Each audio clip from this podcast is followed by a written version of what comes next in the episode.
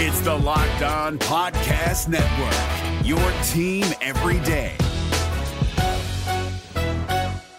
We're driven by the search for better, but when it comes to hiring, the best way to search for a candidate isn't to search at all. Don't search, match with Indeed. 93% of employers agree Indeed delivers the highest quality matches compared to other job sites, according to a recent Indeed survey. And listeners of this show will get a $75 sponsored job credit to get your jobs more visibility at Indeed.com slash podcast. Just go to Indeed.com slash podcast right now and support our show by saying you heard about Indeed on this podcast. Indeed.com slash podcast. Terms and conditions apply. Need to hire? You need Indeed. Hey everyone, welcome to the Ron Johnson Show, and I'm your host, Ron Johnson. Today we have to talk about this. The, the Timberwolves. We're going to talk about the Gophers. There's some transfer stuff going on that's very confusing. And, and I feel like kids now are just transferring because they can do it. And so they have to rein this in, or it's going to get out of control. Because even free agency can't go this crazy. But we got to talk about the Timberwolves because I was at the game. They lost to the Pistons on New Year's Eve but then they turn around and beat the best team in the West? We'll talk about that coming up next on the Ron Johnson Show. Locked On Sports Minnesota Podcast. It's endless Minnesota Vikings talk with the diverse voices of your local experts. Now, the Ron Johnson Show. On the field, in the broadcast booth, Ron Johnson is Minnesota sports. He's played with them, hung out with them, and grown up with all the big names in Minnesota sports. They're hanging out with Ron Johnson. It's the Ron Johnson Show on the Locked On Sports Minnesota podcast. And it starts now. Hey everyone, welcome to the Ron Johnson Show, and I'm your host, Ron Johnson. It's a snowy day in Minnesota, so I don't know where you're listening from, but I hope you're not dealing with what we're dealing with. It snowed all of yesterday there was a snow day for kids yesterday and today as well. And it's going to snow today until about 2 p.m. So, you know, we're, we're snowed in. So when we're snowed in, what else is there to talk about? Sports.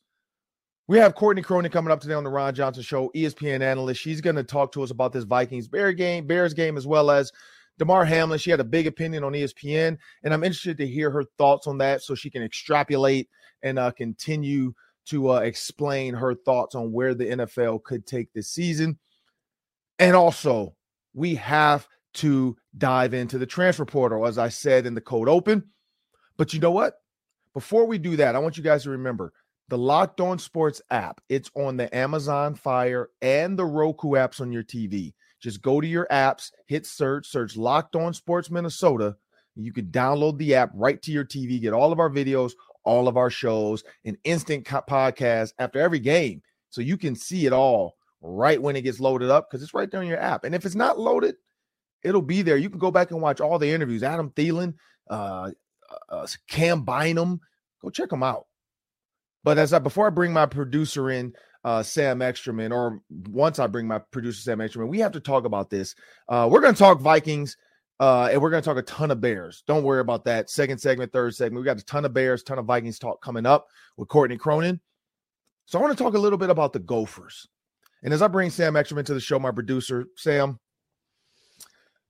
when you think about Gophers football, you don't think of big moves. You don't think about big offseason moves. The Gophers, for the last six to seven years, have just been consistent. PJ Fleck's been very consistent with recruiting just enough to get you excited, but not like names where you worry about other schools coming to poach them.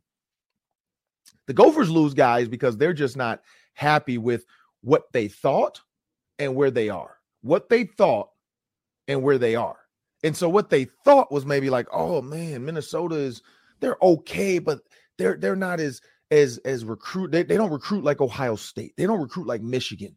Uh, so I can go to Minnesota and I can be a star right away.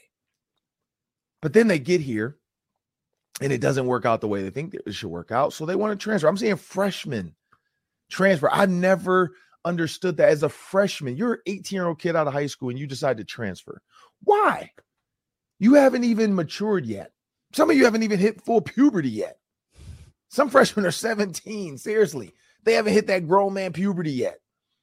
Some of them can't even grow beards and mustaches yet. And they're like, this is not for me. I'm going to transfer. Now, I do know there's outside circumstances. There's school, there's relationships with coaches, uh, there's feeling disrespected. I get all of that. there's that, of course. So I can't deny that. We don't know what goes on behind the scenes. But for the players that it seems like it's just a freshman red being asked to redshirt, I look at freshmen that I play with that went to the NFL that either set out a year or two or redshirted. Mike Lehan, friend of the show, he's been on. Uh, Mike Lehan, my freshman year, he redshirted. One of the top players in Minnesota, a freak athlete, four four speed. They redshirted him. All of a sudden, freshman year, redshirt freshman year, doesn't play much. Willie Middlebrooks, Delvin Jones, uh, Jimmy Weirick, all NFL guys. Mike Lehan, sophomore year, starts to play a little bit, but it's not starting. Still not the guy. It's not starting. Doesn't transfer. Doesn't because Mike Lehan, with his speed, his ability, and clearly NFL guy, played for a couple years, so he's definitely a great player. He could have went to any other because back in the day you couldn't transfer in Big Ten to Big Ten, but he could have went over to Georgia Tech. They probably would have took him. He could have went to Syracuse. He could have went to any of those schools, uh, Power Five type schools. North Carolina probably would have took him. I mean, Mike Lehan was a great athlete. Junior, senior, because I was gone by then, and then his senior senior year, his redshirt senior year, balled out. He was the guy. Him and Yuki Dozier. But that's the thing. So many guys think I need to transfer and get out of here. Jared Ellerson, receiver I played with, redshirted because he was a he was a freshman when I was a senior, so he definitely wasn't going to get me out of there. But he decided to wait. The next year, though, he has to deal with he's he has Ernie Wheelwright in there. You know, like he's he's played behind some NFL caliber receivers, Logan Payne, Ernie Wheelwright. You know, like and Jared Ellerson waited. Jared Ellerson ends up playing his junior senior year, and then he goes on and, and gets a tryout with the Bears. So again, NFL caliber type of receiver has the size six three but doesn't just leave and go back to because he's from Ohio. He could have left and went to Miami of Ohio or somewhere like that. But no, he's like, you know what? I'm I'm gonna I'm gonna earn my way on the field. And so so many players. Um, and here's the thing too about our team. Like a lot of guys maybe didn't leave because they were having fun. They had really good friends on the team. I don't understand this, and, and I, and I bring this up, people. So for people wondering where I'm going with this, former Gophers, and there's a tweet out there by, by Andy Greder, and then I I quote tweeted it as well, so you can see that on Twitter. That's three Ron Johnson on Twitter. I sat there and looked at the tweet, and before I did, I said, you know what, Ky Thomas and Bucky Irving both transfer. Bucky Irving is balling for Oregon, so hey, he made a good decision. Nike money out there, crazy. I get it. But Ky Thomas transferred probably not realizing Bucky was going to transfer. Because if Ky knew Bucky was going to leave, he doesn't need to leave because then it's him and Mo Ibrahim. In my opinion, he was a little bit better back than Trey Potts. Not much better, but I thought he had a little bit more quick twitch. So I feel like as a as a compliment to Mo, he fits. And he leaves, goes to Kansas, 162 yards, two touchdowns. Now he wants to leave Kansas. This kid's going to transfer two schools in two years. He's going to be on his third school in three years. That's crazy to me that the kids are just jumping out into the portal to transfer. And I, I, just feel like kids need to just wait. And it's so much like Twitter, Instagram. I get it. It's all about filters and instant gratification. People can tell you right away, I love you. Ooh, you're great. Ooh, fire emoji. People can tell you right away what they think about you. Now, there's a negative to that. They can tell you you suck. They can tell you that outfit is ugly. They can tell you that Badger sweatshirt you thought was was cute is the worst sweatshirt you've ever decided to buy. I don't care how nice it looks. It could have Louis Vuitton on it. If it says Badgers, it's terrible. But that's the one thing that I think people don't understand is this transfer portal is going to start to hurt kids because the minute they don't feel good about where they're at, they're not going to work harder. They're just going to leave. And that's going to that's going to be in them when they get older because every job there's always pros and cons to every job. And Sam, you've been there as well. We've all been there. Mm-hmm. You get you're in a job and you're like, ah, I don't know, but you you have that. I can't just leave though because you got kids, you got a house, you got a mortgage, you got a car note. I, I think that's where these kids are. They don't have that. So when they transfer, it's like, look, I'm gonna transfer. Like when you get your degree finally, and you'll get it. Hopefully, you'll get it. That's the other thing. These kids are transferring and don't even know if these credits, you got credits from Minnesota, you got credits, from Kansas. You don't know if the next school's going to take those credits. So you're coming in as a third, fourth year freshman as far as academia goes. We forget you're a student athlete. It's about that degree because the chance of you make it to the NFL, if you're not a out the gate guy, that people are like, oh, this guy is it. I don't know. Like, wait, learn, get bigger, stronger, faster, and then get out there. But if you've already put stuff on tape and they can look at you on tape and say, mm, is this kid going to get better? Could he be in the NFL? Maybe. But Sam, we're going to go with you on this. What mm-hmm. do you think about this transfer portal? Because high school kids are getting hurt as well. Because now if I'm a college coach and I was going to go recruit this kid at Cooper High School. I'm like, wait, this Ky Thomas kid has played two years of college football, big time football uh, at Kent State. Kenni Burns, former goal. I mean, why not transfer to Kent State with Kenni Burns? He was your coach. Now he's the head coach. You are probably better than a lot of the Kent State running backs, if not all of them. I could see Ky Thomas going there. Who knows? But what do you think? Yeah. So yesterday, another Gophers move. Ike White, yes, freshman receiver, freshman. decided to transfer. I, I don't know Ike White's motivations entirely, but it sounds like Ike White might have been willing to stick around. The Gophers brought in several transfer receivers because they had mm-hmm. to play the game. They had to go and get some guys in the transfer portal. Um, so it hurts guys like Ike White, who might actually, Ron, they might want to stick around. Yep. They might want to put in the work. But then when the team around them goes and gets players that are going to be above them in the pecking order, it kind of forces their hand a little bit, right? Like it, it's not as if, okay, I see my path. I see my path. This guy's going to graduate. This guy's going to graduate. Then I'm going to be the number three guy. I'm going to be the number two guy. Mm-hmm. Oh, wait. They just went out and they got two two more guys. I'm right back where I started. It it de-incentivizes those younger those younger players to sort of like map out how they're going to get to where they want to be because they just keep getting jumped.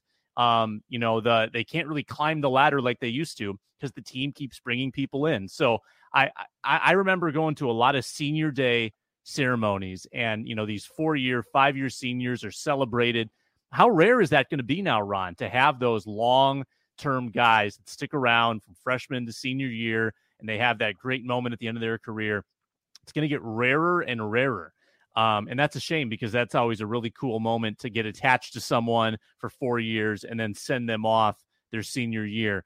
Um, that's kind of the sentimental part of me that that says, man, this is this is too bad. Yeah, and that's and the Ike White one. That was the kind of the freshman I bought up. I didn't want to uh, go too deep into it because again, I don't know the story there. But you're right. You bring in Corey Crooms, really good receiver. You bring in Elijah Spencer, really good receiver. Daniel Jackson clearly has earned his way in that group. Uh, Michael Brown Stephens stepped away from the team. So my guess is he's going to enter the transfer portal at some point because if those that haven't noticed, he hadn't been there the last like two weeks of the season. He didn't do participate in the bowl game. Um, so that's the other reason for the transfer portal because you know players are going to mentally get there. But I, I, what I what I thought about what I think about Michael Brown Stephens, my guess is when he saw those same with him, when he saw those transfer portal guys, he was like, "Look, I see the writing on the wall. I see the comments on Twitter. I know I'm not attacking the ball. I'm not making big catches and Athan I'm leaving Athan out to dry. If he just makes a couple of those catches and goes up with his hands, even knocks them down so not interceptions, Gophers probably win some of those games. Illinois, Purdue, Michael Brown Stephens was the had a chance. They gave him a chance. He just couldn't get it done. I think I feel like Corey mm-hmm. Crooms, Elijah Spencer from watching their film, they're going to attack the ball. Uh, we got a little bit of time left before we bring in Courtney Cronin and the Hang Ron Johnson segment. Uh, before we do that, just last quick one. We we said we're going to talk about it. Timberwolves, and we'll we'll do more of this on Friday. But Timberwolves are very concerned. I'm concerned, and this is where I go. If, if you mm-hmm. can beat the number one team in the West, the Nuggets, but you lose to the Pistons. And I was at the Pistons game New Year's Eve, got to take my family. Uh, thanks to Jim Petersen for allowing us to come down uh, on the court. We got to take pictures on the court and hang out. Um, you know, he he love him. Talked to him after the game for a long time with the family and and his wife and and and Rebecca Bronson and her family and her kid and got to you know it was it was a great New Year's Eve experience for my kids, but they lost and it was the Pistons. Jaden Ivey, I held Jaden as a baby. So Jaden Ivey, Javin Hunter's his dad, played with me with the Ravens, grew up together in Detroit. Uh, got you know, he didn't even play much, and I was I was like, man, if Jaden Ivey goes off, he didn't even play much. Like their second unit was going, And and the Timberwolves were up 21 to 7 at one point and then lost the game. And then they turned on. So I feel like it's a mental thing. Like the fact that you could do that, and, and maybe the, the Nuggets were like, uh, this is this is the Timberwolves. Let's we're not gonna play hard against them. I don't know. So we'll see in the next couple games, but we talked about that four game stretch. They lost all four. They lost all four games. Yep. Last roundtable, we said the next four games, what needs to happen? I said they would get maybe one. They couldn't even get that one. I knew they wouldn't go two and two. That that that group was too hard. But hey, Timberwolves got to figure it out, people. We'll talk about that more on, on, on the uh, on the roundtable on Friday. Uh, where this Timberwolves team's going, what do they need? I saw what they needed. So I'm excited to talk about that Friday in depth because I see exactly what they need and it's a small piece that they just they, they gotta flip a switch and they say this is what we need. This is what you got to do every game. Because you can watch the pistons and see it. You can you can watch uh the warriors and see it. The timberwolves have it but they just don't flip that switch enough and they just got to do it. At some point you just got to do it and say it and it becomes mental. Michael jordan said it. It's just one of those things and we'll talk about that on the roundtable uh, we are supposed to have courtney cronin with espn but you know the TV business, everything is fluid. Things happen. The weather. Uh, there's a lot going on, as we know, with Damar Hamlin. So we are going to try to postpone that one until tomorrow, uh, as we have some things in the works we have to work through with Courtney. Uh, and and we know that her schedule is crazy right now at ESPN because everything is live and fluid. So we definitely understand that. We're going to talk about Vikings Bears because we have to talk about this game. This game it doesn't matter when you think about seeding. Two and three at the moment, theoretically, doesn't matter. Now, it does matter if you're talking about who you're going to play and if you want to host an additional home game. But is health more important than football? Is health more important than seeding? And we're going to talk about that next in in the uh, hanging around Johnson segment. But it's just going to be me and Sam. We're, Sam's going to hang with me today. I, I, enjoy hanging with Sam. He's a good guy. He's he's come over to the other side of hating on Kirk Cousins. We know that, but I want to make sure everybody knows. Check out our Locked On Sports Minnesota podcast on YouTube, following every Twins, Vikings, Wild, or Wolves game. Our Locked On team hosts are broadcasting live with team insiders. Never miss a podcast by subscribing to Locked On Sports Minnesota on YouTube. And we have a word from our sponsors.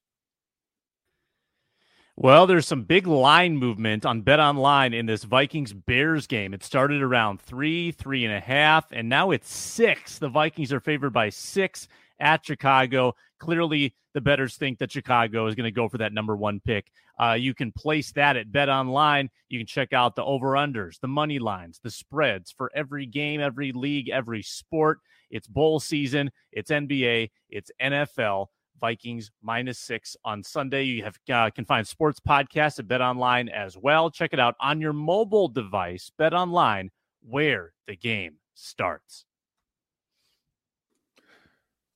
And now, as I said, coming up in the Hang with Ron Johnson segment, I got Sam Ekstrom. Sam Ekstrom's going to hang with Ron Johnson today. So I got a couple questions for Sam. Uh, we're right. going to talk Vikings, Bears, of course, because that's the big game this week. Uh, we're going to talk a little bit. We can we can dive into the Timberwolves a little bit more, but we're going to talk Vikings, Bears because this game, to me, Sam, when you look at Brian O'Neill going on IR, you look at Austin Schlottmann. This is the thing. Who would have thought we were clamoring for Austin Schlottmann to be healthy? Like at, at no point yeah. this season did you Not think me. Austin Schlottmann, we need him to be healthy. Um, with all the the the the musical chairs, I guess you want to call it, of injuries to the offensive line and and Reed having to come in and play center, you almost forgot some of the issues that they faced at right guard. Like nobody was even talking about the right guard after the tackle and the center went down. After the center has been out for a while too, Ed Ingram kind of got pushed to the side. Like nobody was was harping on because Ed Ingram had some great plays here. And I don't know if it was many. He's like, man, okay, I got to pick my game up. I don't have help or what, but he did turn it on at times and then have those mental lapses. And so when I look at that Vikings Packers game first, going into this Bears game. Here's first, and, and I'll let you go after this. Mm-hmm. Here's the thing that has to change against the Bears and the playoffs. The Vikings are a team. Here's my take on this the Vikings are a team that can't have mental lapses. I mean, zero, because they can't overcome them. They're a team. And so the first mental lapse I'm going to go with is there was a tweet of a video of the kickoff return for a touchdown. If you watch the L5, which is the guy to the left of the kicker, his lane is normally three yards. It's hash and then one to two yards outside the hash one way, one to two yards outside the hash this way, and you stay in your lane. Why? Because if everybody runs down, all 10 players run down in their lanes, the main eight go down, and then the two outside guys kind of they fold in and they're the the, the safeties, as you want to call it, uh, in case a guy squeaks through. Well, one, the safeties, I don't know what they were doing, but their fold was really lazy, as if like, oh, we're just gonna make this tackle. That's why you got to do kickoff return and kickoff, and it's got to be sound every time because the minute you have lackadaisicalness, which is those two guys didn't really come in quick and and then try to you know hit their blocker, separate, and get to the runner, he squeaks through. I think it was Jalen Nailor, and I hate to say that, but he goes up and he drifts past the L, the R5, past the R4, almost to the R3. Like he's three lanes over. That's like being in your car in cruise control and you just start drifting from the left lane all the way to the right lane without your blinker. Like he mm-hmm. just drifted. And so not only did nobody have to block him because they're like the guy that was coming down to block him in that lane is like, oh, wait, where where is everybody? Like, uh, and so that was the his lane is where the touchdown, like that's where it happened. And I get the counter motion. So a counter motion, for people to understand, is the returner starts out one way and then goes back the other way. And he does it on purpose. He starts off one way, knowing I'm going to try to get as many people as I can to think I'm going to go that way, and boom, and it's just a counter return. And his counter action got Jalen Nailor. Jalen Nailor drifted over as if like, oh, he's going that way. I'm gonna go make the tackle. Stop playing hero ball on special teams. That's where teams get in trouble. One, trying to go block a punt when you're not supposed to. So either you let your guy go and they have a return set up, or you hit the punter. Don't play hero ball on special teams. Special teams is supposed to be just get the ball back or keep them in a position to help your offense or defense out. Don't be a hero unless it's absolutely necessary. Kick returns call, punt blocks call. So Jalen Nailor for me, that was the one. That was the lax, lackadaisical moment that even the special teams could. I think he never went back out on kickoff after that. But that's the lackadaisical moment that these Vikings can't overcome. They they cannot do that. They have to be sound on all phases. Offense, defense, and special teams and coaching. They have to be sound. I mean, clearly they can come back, but if you give up too much and you get too down on yourself, normally the Vikings were the team that would change the momentum with the special teams play, and they did it with the punt block. And then they got killed. And then not only did it get killed, then they had a they had a return against themselves. So that that's where I go for the first one. They have to change that up if they're going to beat the Bears. Not only the Bears, but in the playoffs, make a run. Is there anything that you saw in the Packers game that has to change against this Bears team? Uh, I'd like to see a run game that's a little more consistent. Yeah. I mean, I feel I feel like in the games where they've gotten smoked, usually the run game never gets going. And I, I know that this is a pass first team. Yep it sure helps if you can establish Dalvin at four or five yards of carry. A lot of negative runs. Yep. Um, and I think I think O'Connell is pretty quick to go away from it. Um, it, and it's funny because we always got on Zimmer for establishing the run way too long. Like, stop it, Mike. We just need Correct. to throw. Yep. And and now I think I think Kevin's a little more on the other side of the extreme. And I'd, I'd rather pass than run, but I, I think that Dalvin Cook needs to be a factor. Um, if you're going to have playoff success, if you're going to control the clock, you're going to help your defense out. Dalvin Cook needs to be a factor. Um, so I'd like to see him maybe get a little more work early um, and try to set the pass up. And I that, that's it's counter to what I've usually asked for, but I would like to see a little more of that. Um, and I think that's a good way to get your offensive line feeling good about itself. Like you've got all these new guys in the offensive line now. Um, let them run block. I think that's a little easier, maybe a little more confidence building than having to drop back a lot of times. Um, I don't want to get Kirk Cousins hurt either. So that's why I think this needs to be a run first game, run first game plan. If you lose the game, it's not the end of the world. Um, but but go into this and try to to get your offensive line uh, in rhythm, get your run game feeling a little better. And um, if Justin Jefferson doesn't get 100 yards, I think that's okay. Right. Yeah, and, and this is the thing about it. Justin Jefferson, like you're not going to get the 2000. I mean, now granted, it is the Bears, but that surface, we know that surface is bad. Their their season is over. So that grounds crew even knows that the Bears were talking about getting a new stadium outside the city. So the city's not taking care of that field the way they should. Uh, you could see it on TV. Uh, you can see it in in the way that the games have gone. Eagles, everybody that played with at the Bears doesn't look great. The Bears are the worst run defense in the NFL. They've given up almost 3,000 yards on the ground, 2896. You have to be able to run the ball enough. Everybody else is doing it. You have a really good running back. Now, your offensive line is, is, is a, but you have Ezra Cleveland and you have Christian Darrisaw to the left. Just run outside zone left. Run counter left. Start right, counter back left. Let your power guys on the left side of that line do what they do best. It's like John Madden. If they can't stop it, keep doing it. Even run outside the other way because whoever plays tackle, we'll see. Oli Udoh, who knows? But whoever plays tackle should be able to at least hold a guy long enough that Dalvin Cook can get outside. And now it's just receivers blocking, tight ends blocking on the perimeter. And now he can kind of pick and choose his space. Receivers have to be able to hold the DBs up either at the line or two or three yards down the line.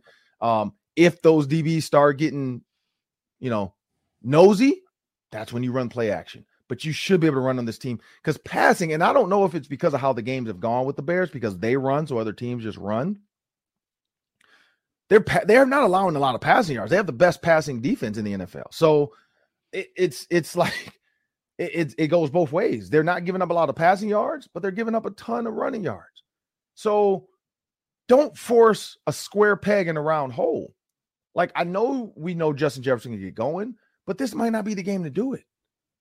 Run the ball. Like this is the game to do it. Alexander Mattison and Dalvin Cook put CJ Ham in the game. Don't you don't need to go three wides. Go big. See what happens. Put two receivers in there and two tight ends. You got Johnny Mundt. Put them in there. See what happens. You got CJ Ham, Johnny Mundt, and uh, TJ Hockenson. And you got Thielen or KJ Osborne and Justin Jefferson out there. Let Thielen rest. KJ Osborne, Justin Jefferson. Now you might get some better matchups. You might get man coverage. It's easier to see the double team when you only have Justin Jefferson over there. You don't have to figure out what they're doing. If you motion Justin, and nobody goes, it's zone. Run a zone beater. Send Justin on a on a deep corner. Send KJ Osborne on like a sit route behind it. Some kind of curl underneath it. Deep post, dig. Run some zone beaters. Figure out what they're in. But that's where the Vikings have to change. They have to they have to be able to run the ball on this Bears team. And Sam, it, it, when we talk about because I talked about this, I said health matters over seeding, in my opinion. Mm-hmm. If it were you and this was your team, would you rest as many players as possible, seeing what happened last week, losing your starting tackle and your backup center, knowing that, you know what, let's just try to get healthy.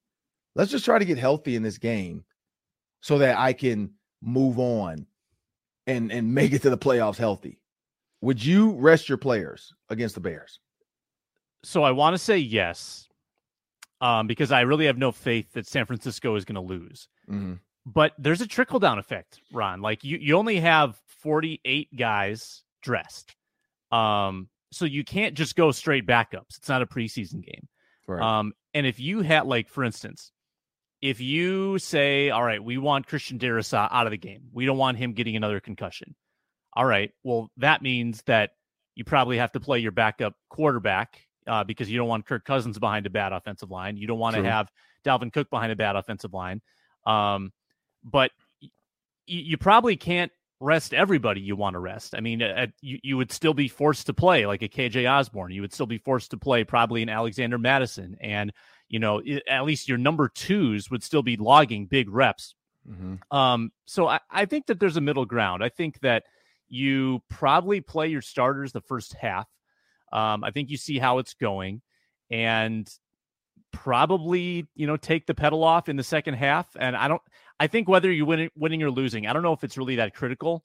Mm-hmm. Um, so I I think that you probably try to limit, but not completely eliminate. Uh, some of those starters because I, I think if you do that, I think it's just a slippery slope when you have some starters playing with backups. Um, I don't know if that's a good formula either. Yeah. Well, coming up next, we got the daily three. Before we jump into the daily three, quick, Sam, like I said, a little bit to extrapolate a little bit more on, on the Timberwolves. Um, here's where I go with that. And, and we'll talk again. We'll talk about. It. I always like to kind of end it quick with a little little basketball. It's basketball season. Yeah. Anthony Edwards. Anthony Edwards has to be the guy. He has to be the guy every single time. And to say he can't do it, you're admitting you didn't draft the right guy. I think they drafted the right guy. I watched him in that Pistons game.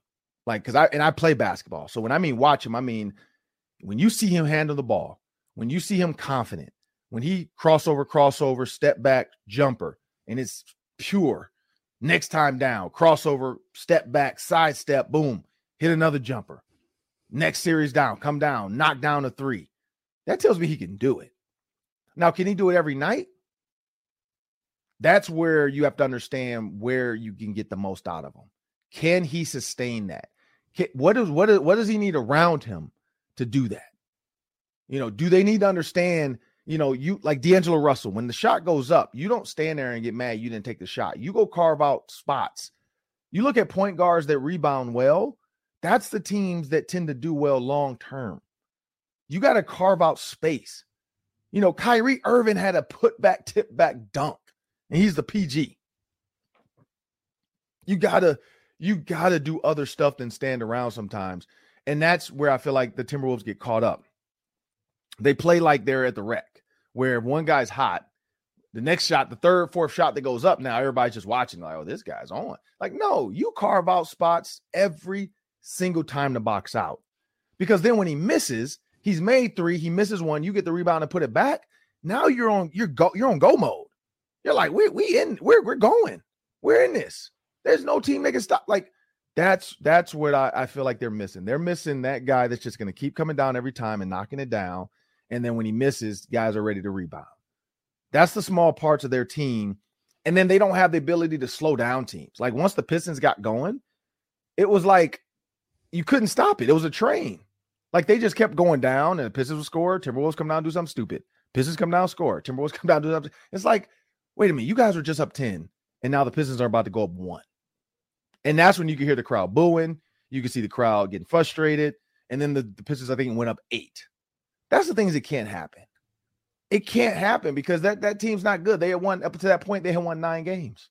They were like nine and 28 or nine and 29, and you got beat. Mm-hmm. So again, we'll talk about this more on the roundtable on Friday. But the Timberwolves, I, I said this last year. Anthony Edwards has to be the guy. Last season, I said this. He has to be the guy. And and it's so often that D'Angelo Russell takes that shot and it's not his turn. It's not. You are the point guard. Just be the point guard. I know you want to be a scorer. I know you want to do the ice cold veins. Let Anthony Edwards do it. So when we jump into the daily three next, we got the daily three. That's three questions, three minutes each. Sam might throw some curveballs at me because our questions, of course, we were set for Courtney Cronin to be here. But again, we'll have her tomorrow. And hey, people, remember when you subscribe to Locked On Sports Minnesota, you're getting endless Vikings talk with local experts. Subscribe to the free Locked On Sports Minnesota podcast feed wherever you find your podcast and find our videos on the Locked On Sports Minnesota YouTube channel.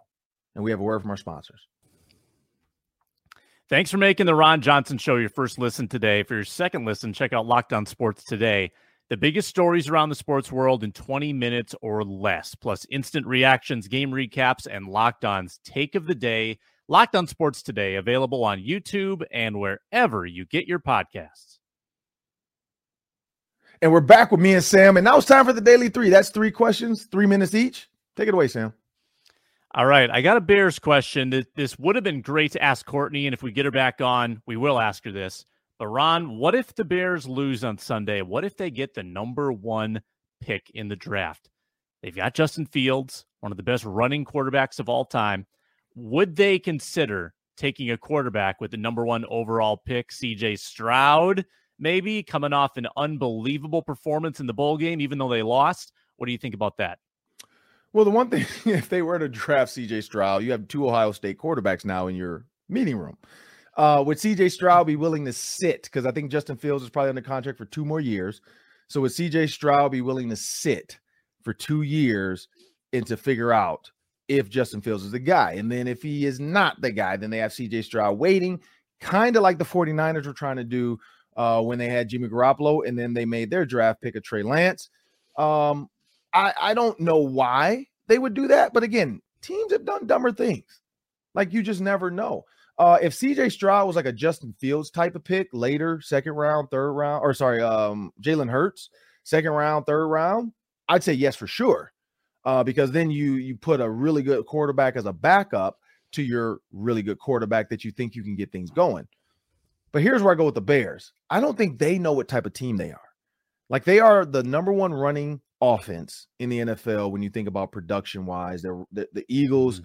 Uh, throw a little bit better than them because they have AJ Brown. The Bears don't have receivers. So I honestly feel like the Bears looking at uh, when you look at the Eagles and what the Eagles have done with AJ Brown and uh, DeVonta Smith, I truly think the Bears know because they got Clay Chapel, uh, Clay, Chase Claypool, and uh, I, I think they're going to try to find another receiver. I could see them getting that number one pick and using it for a ton of capital. So when you look at the Eagles and you think about what the Eagles have done with their offense and AJ Brown and uh, DeVonta Smith, I truly believe that the Bears got Chase Claypool because they knew they needed offense. They traded away a lot of defensive guys. When you look at Khalil Mack, their goal is going to be to go get a receiver. So I don't think so. I think they trade that pick for a ton of draft capital. Going to look at who, like, what teams have some picks that m- are multiple. So you got the Lions. I don't know if the Lions would help the Bears out like that but the Lions have multiple first round picks.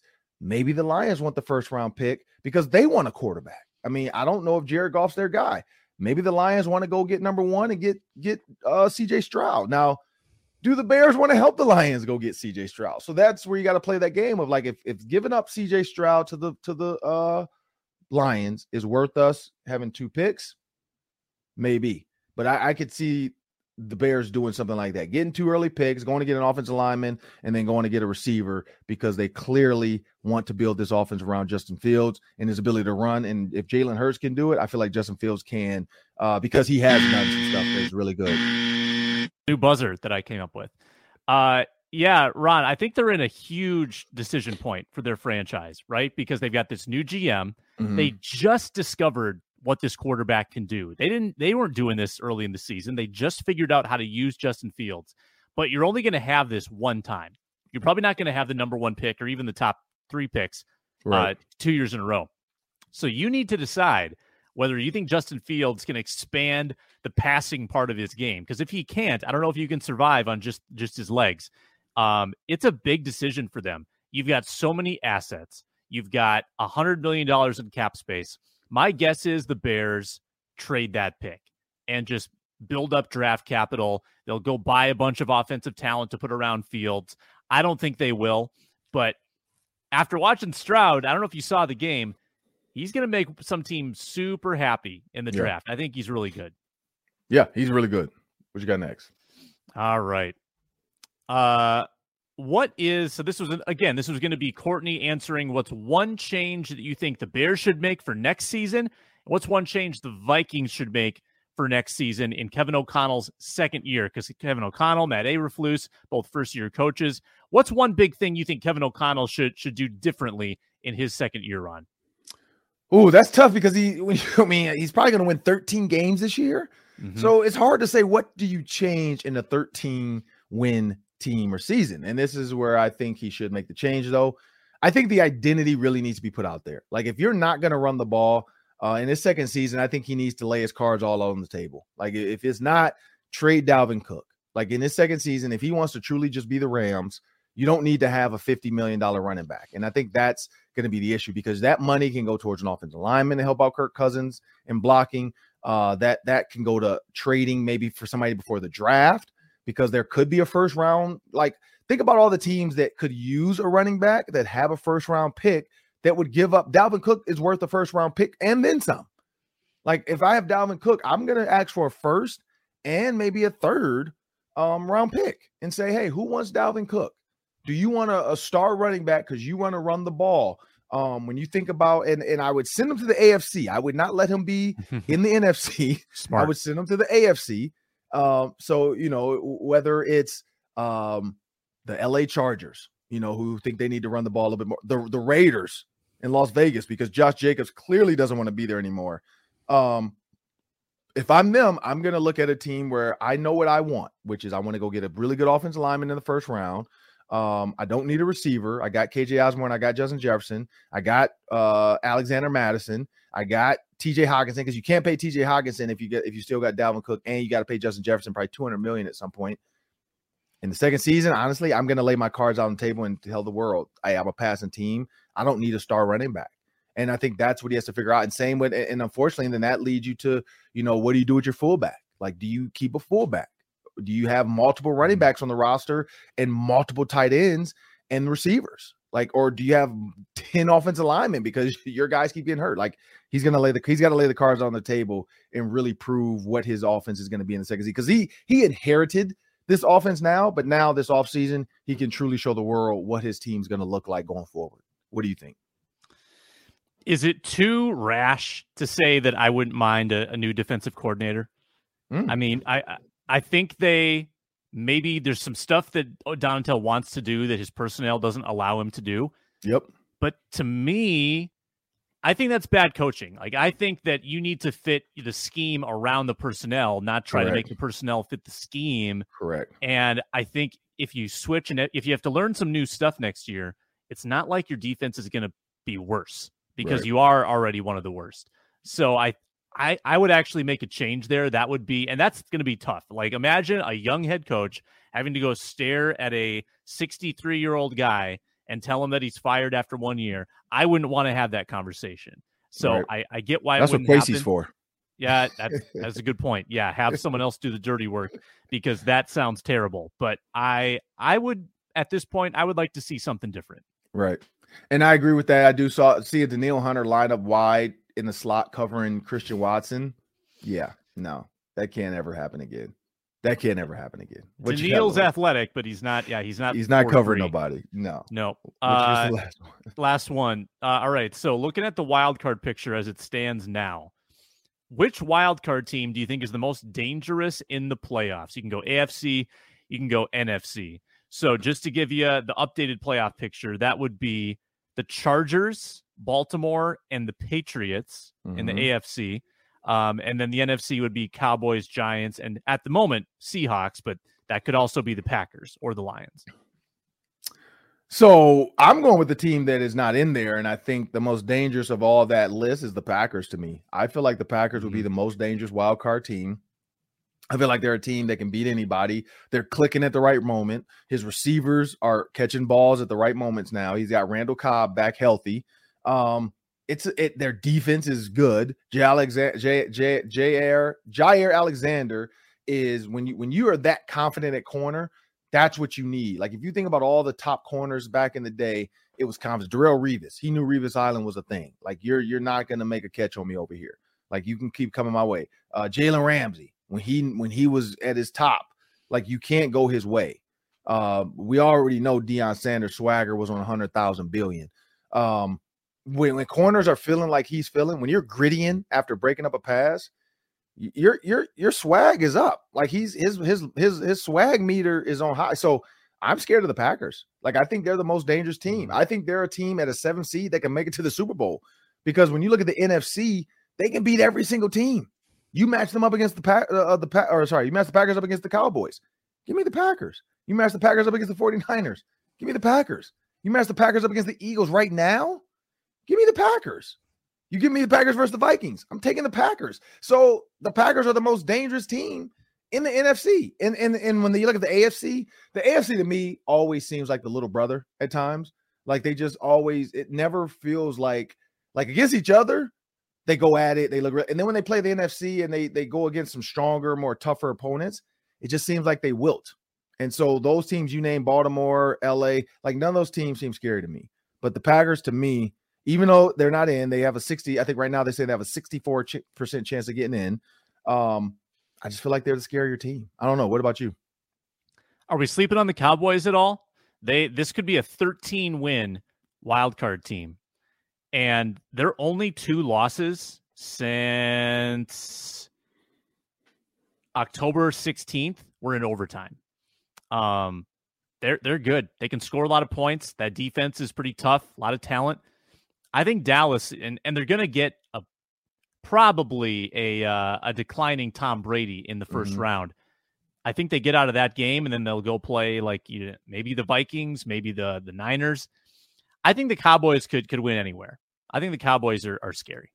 Cowboys to me remind me of Tony Romo. The ghost of Tony Romo still there. I feel like in the playoffs, the Cowboys always found a way around Romo's career to mm-hmm. lose. Mm-hmm. And I just feel like this Cowboys team is set up to do that. They're they're they're gonna disappoint their fans. I don't know if it's going to be a fumble. It's just a bad game. Dak's going to be in his own head. I don't know. We'll see. We'll see if Dak can overcome that and become one of the elite quarterbacks in the groups that everybody talks about, which is Pat Mahomes, Josh Allen, um, you know, Jalen Hurts right now. Seems like he has the clutch gene. I, I just don't I don't feel like Dak has it. I feel like Dak is gonna wilt a little bit in the playoffs. Pat Mahomes is I mean, he's a man. We know that. He is the man. He has the he has all the like if it's down to the wire, he's going at it. So I just don't I don't know if Dak and the Cowboys have it because it's going to be required for him as a quarterback to make a big play. Every playoff moment where quarterbacks have to make it. I don't know if Dak can do it. But that'll do it for the Ron Johnson show today. I'm Ron Johnson. That's Sam Ekstrom. We want to thank you guys for joining us. I do want to say this, people. Uh, continue to pray. Continue to pray um, because there's a serious situation going on in the NFL right now with the Buffalo Bills. We know that. Um, Damar Hamlin, uh, everybody talks about like, oh, like you know, people get hurt all the time. You never think you're gonna die. Like getting CPR, it's violent. Your ribs break. For players have to sit there and watch their teammate get CPR on the field just to get them get a, a pulse back. Like he wasn't moving, he wasn't breathing, his heart had stopped, and you're standing there on the field with the guy that you think is dead. That's traumatic. That's very traumatic. And I don't think people understand that. When you look at the guys in war times that saw people die and they have PTSD, that's that's you're watching a guy die on the field with you in battle. Like that's traumatic. And so to understand what these players went through, um, if you don't understand it, you don't have the compassion or empathy. Um, I know in this world, all of us behind the cameras, uh, covering teams, our job sometimes is to get the first, to be the first one out there. But this was a moment where first didn't matter. Nobody needed to continue to say stuff, come up with ideas in the moment of a guy dying. Because when you have a family member that dies, your first thing is not to tweet out, my mom is dead, or so and so just died, or I don't know what we're going to do, but Christmas must go on. We're, you're not tweeting that stuff. You're just going to sit there and you're going to mourn and you're going to think about, is she going to make it out the hospital? And I think that's where we lost it for a little bit because everybody was arguing now over who was first and who's who's responsible. But this is a kid fighting for his life. He signed up for football, break ankles, break fingers, concussions, all that stuff they knew. But dying on the field, heartbeat stopping, that's not something that anybody signed up for. And yes, we know that the game is dangerous. You can break your neck and die, but it's just something you don't sign up for you don't really think it's going to happen. And so that's why it's so traumatic for the other players on the field because they feel bad. And so as we continue to pray for Damar Hamlin and his family and the Buffalo Bills nation and the Buffalo Bills organization, uh, I want to make sure everybody understands that having compassion, having empathy, it's okay to have that. And it's okay to not be first. You don't have to be the first person to get out there and say something or tweet something out about the situation. Let them deal with it how they're going to deal with it, and they'll tell us when they're ready to tell us what's going on. But please continue to pray for Damar Hamlin and his family. I want to thank you and have a great day, people.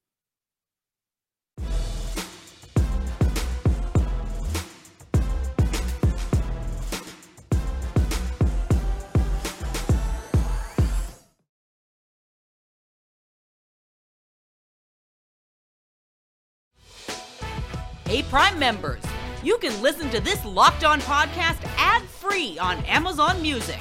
Download the Amazon Music app today.